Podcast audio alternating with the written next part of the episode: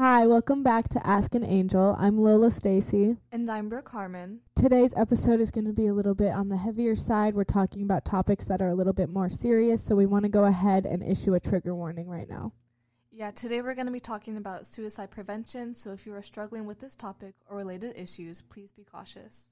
So, first, we want to start off by just kind of acknowledging why we're talking about it this time and why the theme is sort of centered this week. So, talking about suicide is one of the best ways from preventing it to happen. Yeah, which is obviously our number one goal. Um, last month in September was also Suicide Prevention Month, and while this is not exactly like this is a little bit late, we're still it's always a good time to talk about it. And also, this month is Mental Health um, Awareness Month. Um, yeah, and honestly, our words are our most valuable assets when people are in crisis. I think that's what is like the number one thing that helps anyone. And there also is a stigma. There is still an aspect of society that looks at suicide as a crime. So while we have a lot of great resources for teenagers who are struggling with mental health and suicidal thoughts, um, something that we don't um, isn't as focused in on or um, isn't as researched about is the discrepancy in suicide rates between um, students of color and uh, white students.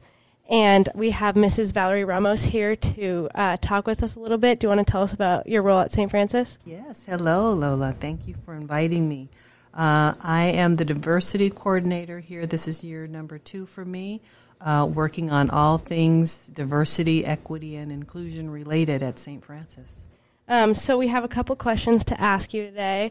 Um, I'm going to start with just what are some of the contributing factors um, towards the higher suicide rates um, in our students of color? Yeah, it's really concerning. I came across uh, some uh, articles about that recently, and it really highlighted what I think many people were aware of uh, you know, mental health crises in our country and probably in the world since COVID, but even before COVID, we're really at all time highs. Um, there's just an overwhelming uh, sense of emotional pain and loss uh, for a lot of people uh, who just have no hope for change in their circumstances. And when they get in that place, uh, that's when people start to have suicidal ideation. Uh, the statistic that was super concerning to me was to see that black youth are twice as um, twice as likely to commit suicide as white students, and that statistic uh, was of 2018. Since COVID and uh, you know other things that have been happening in society, I'm sure that that number is is higher today.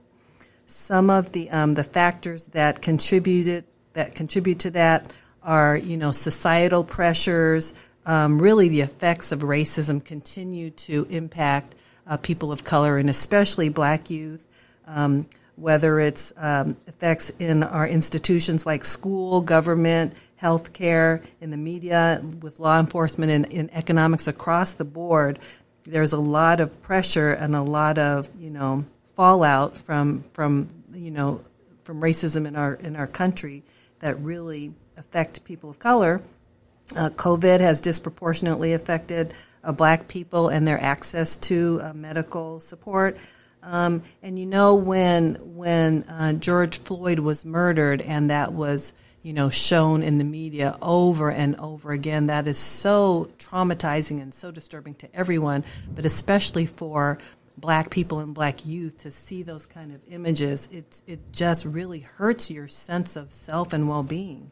Yeah, that's that makes a lot of sense, and that's really those are concerning statistics to hear, especially um, being from 2018, because I'm sure, like with everything happening recently, that's just going up.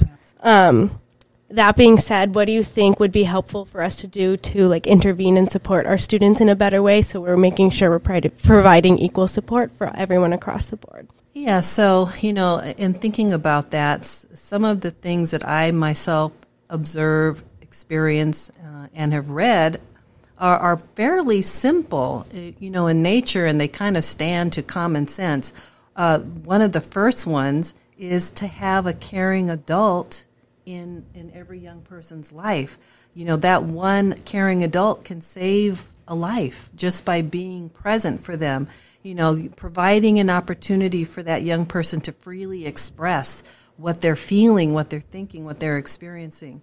Uh, a relationship where there's mutual trust, you know, where the, the young person feels trusted and that they can trust that adult, uh, that they feel empowered to be able to go out into the world and, and uh, affect their own lives and have agency. Um, and uh, uh, to provide a safe place for them to be able to talk, study, have fun, just rest. You know, those those are really important interventions. Another another one has to do with, uh, and this is something we were talking about before we got on, and that is eliminating the stigma that's associated with mental illness. You know, in in my community, the Black community, and I'm sure it's true in others. Um, uh, it, talking about being depressed, talking about having anxiety, you know, or suffering from any kind of, you know, mental distress like that is often viewed as a weakness, you know, and something that that we're not necessarily, or at least historically, have been encouraged to to acknowledge. Um, but if we can normalize conversations, you know, and encourage discussions about our feelings, uh, that can really help uh, young people feel comfortable and confident to reach out and and deal with what what they're going through. Yeah, I, I like what you said about just removing that stigma because that's really what we're trying to do here with our podcast and with our peer team and everything. Yes, yes, yes. and and you know, so today we have the assembly on um, belonging, and that has so much to do with what we're talking about as far as talking about those things that mm-hmm. are are ailing us um, in a safe environment where we know uh, there's no stigma. You know, we're all kind of going through these things together. Uh, and so I'm, I'm excited about the direction that we're moving at St. Francis. Mm, me too. Thank you so much for your lovely answers and research. So now we're going to call Miss Cherise Lee, a licensed Sacramento therapist and one of our formal wellness counselors, to talk a little bit more about suicide prevention.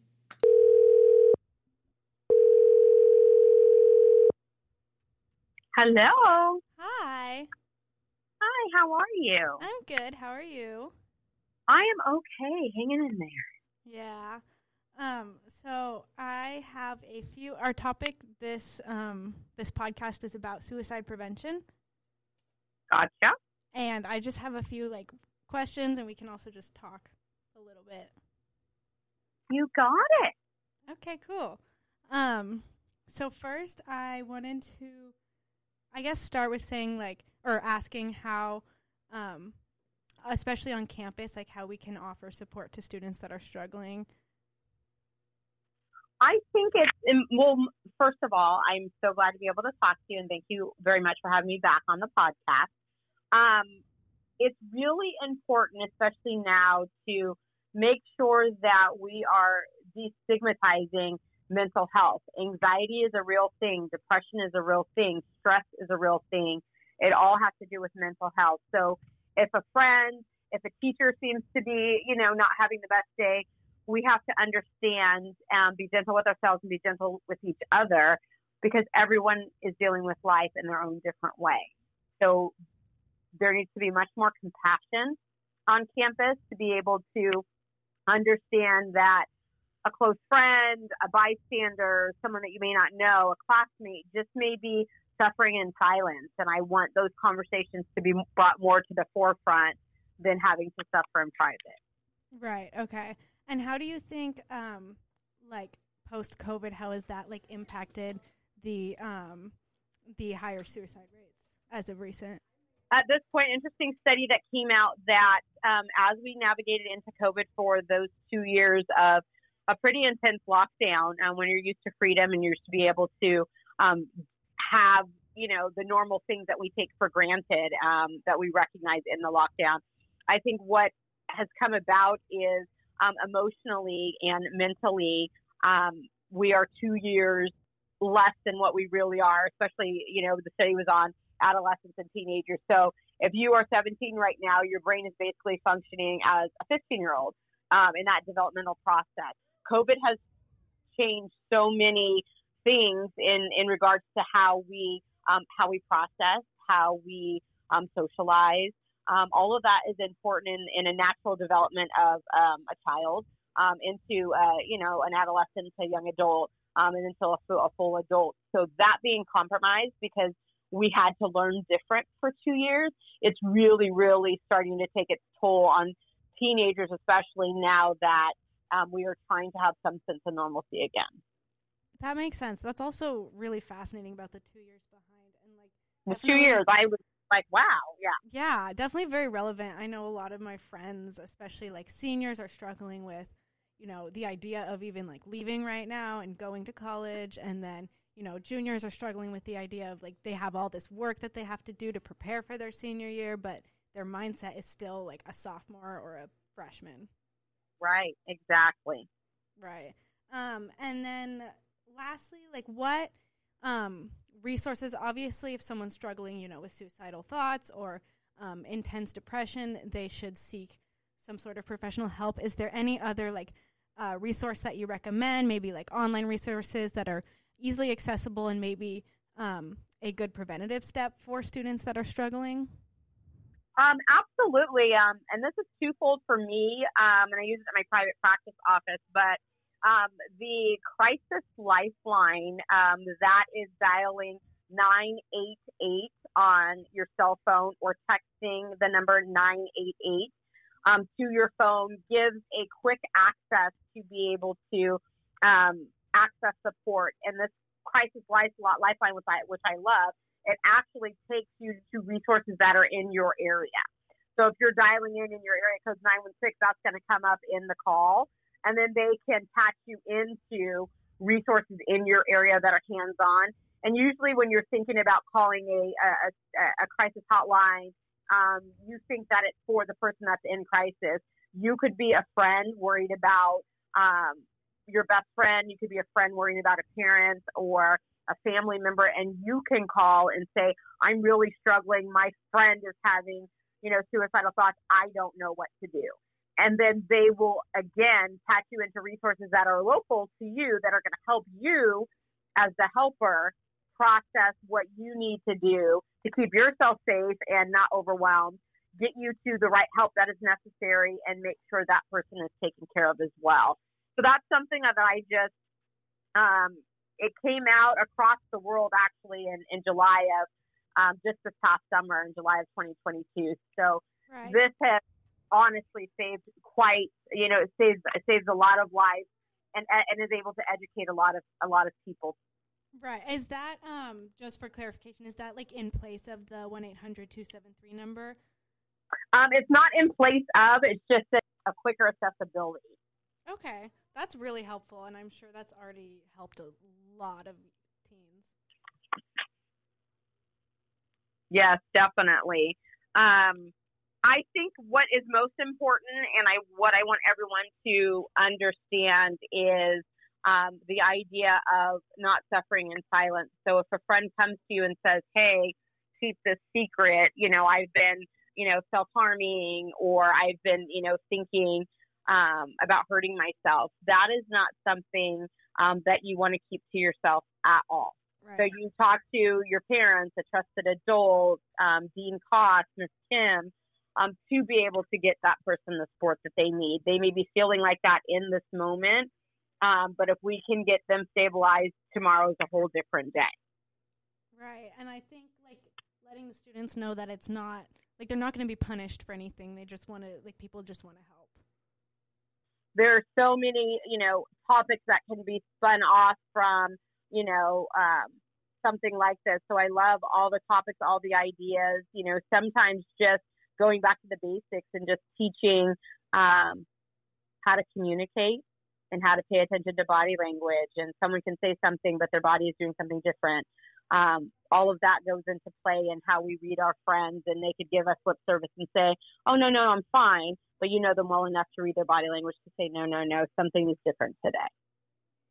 Yeah, and that's really helpful, especially because we're ta- we're trying to talk to like a full audience here, and not just people that are struggling, but people that have friends that are struggling and don't know how to. Support. My communication is important. Um, being able to like I said earlier, just really destigmatize. Everybody is dealing with um, mental health one way or another. Yeah. If you can talk about it and you can work together, we can all work together. Um, then we can get better at, at, at navigating and rebuilding our coping skills, so we can so we can push through and um, and get on the other side of any of the stresses or crises we're feeling at the time. Yeah. So I think that's all the time we have today. Um, but thank you so much for coming on. We miss you over here. Oh, I miss you guys so much. I'm happy to come on and talk about any subject. You know that. Um, Troubie, stay strong, um, be the best versions of yourself, and most importantly, ask for help if you need it. People are here that love you and care about you and only want to see you succeed. You too. Thank you. All right, I'll talk to you soon. Bye. Bye. All right, so that concludes our episode for this week. We just want you to remember that everyone here is loved and supported for whatever you might need. Thank you for listening. And our teacher shout out this month is Mrs. Flada. She's Yay. always super willing to offer support to her students, both academically and emotionally, and we want to recognize the help she has given to her students.